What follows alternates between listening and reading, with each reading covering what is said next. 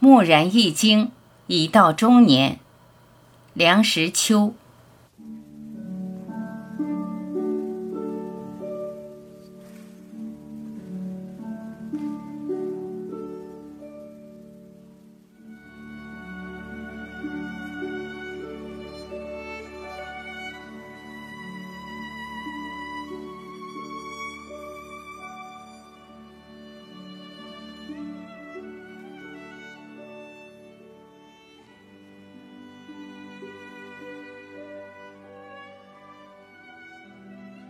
钟表上的时钟是在慢慢的移动着的，移动的如此之慢，使你几乎感觉不到它的移动。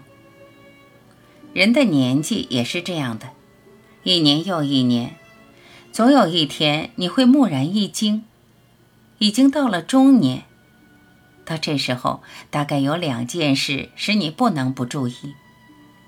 讣文不断的来。有些性急的朋友已经先走一步，很煞风景。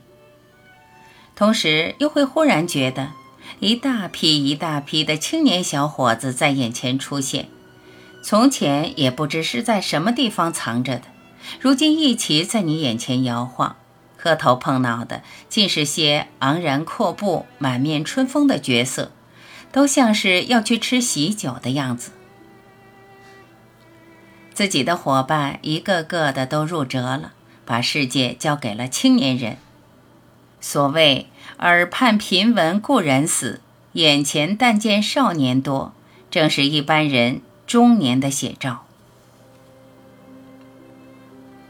从前杂志背面常有尾联式红色补丸的广告，画着一个憔悴的人，弓着身子，手扶在腰上。旁边住着“图中寓意”四字，那寓意对于青年人是相当深奥的。可是这幅图画却常在一般中年人的脑里涌现。虽然他不一定想吃红色补丸，那点寓意他是明白的了。一根黄松的柱子都有弯曲倾斜的时候，何况是二十六块碎骨头拼凑成的一条脊椎？年轻人没有不好照镜子的，在店铺的大玻璃窗前照一下都是好的，总觉得大致上还有几分姿色。这顾影自怜的习惯逐渐消失，以至于有一天偶然揽镜，突然发现额上刻了横纹，那线条明显而有力，像是吴道子的纯菜描。心想那是抬头纹，可是低头也还是那样。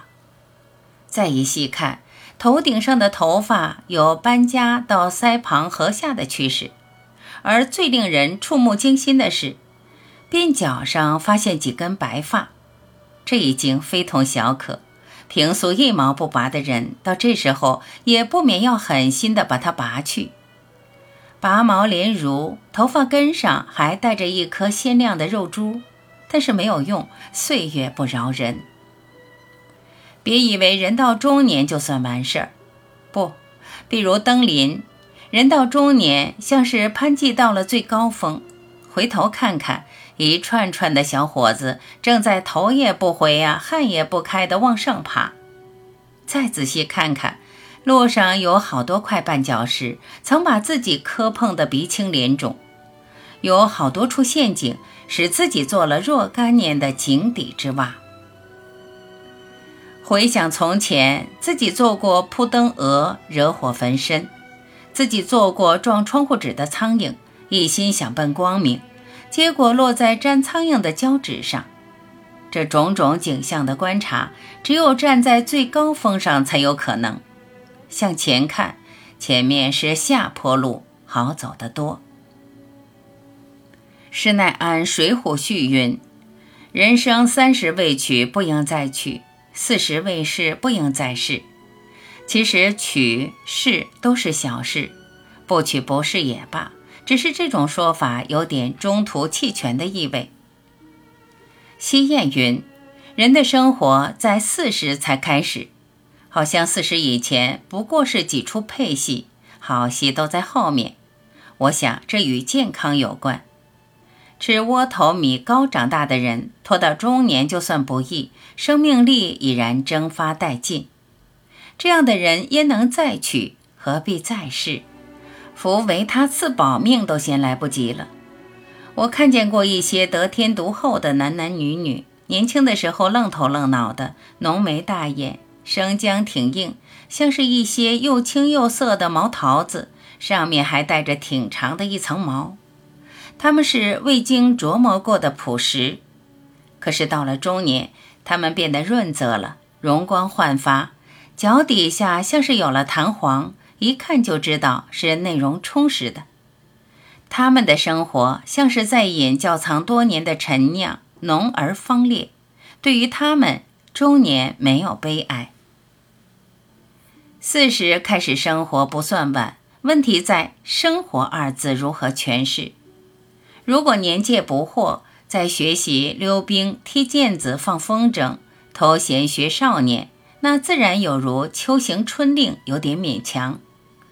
半老徐娘留着刘海，躲在茅房里穿高跟鞋，当做踩高跷般的练习走路，那也是惨事。中年的妙趣在于相当的认识人生，认识自己，从而做自己所能做的事。享受自己所能享受的生活。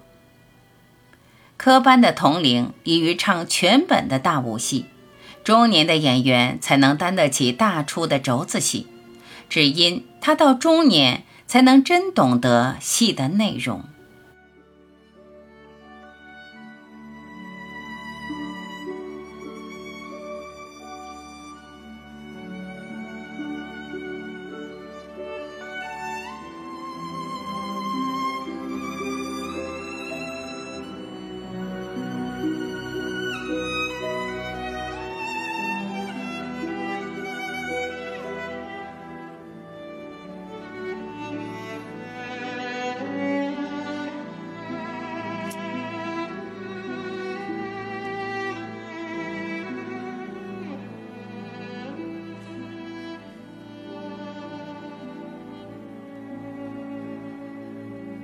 感谢聆听，我是晚琪，再会。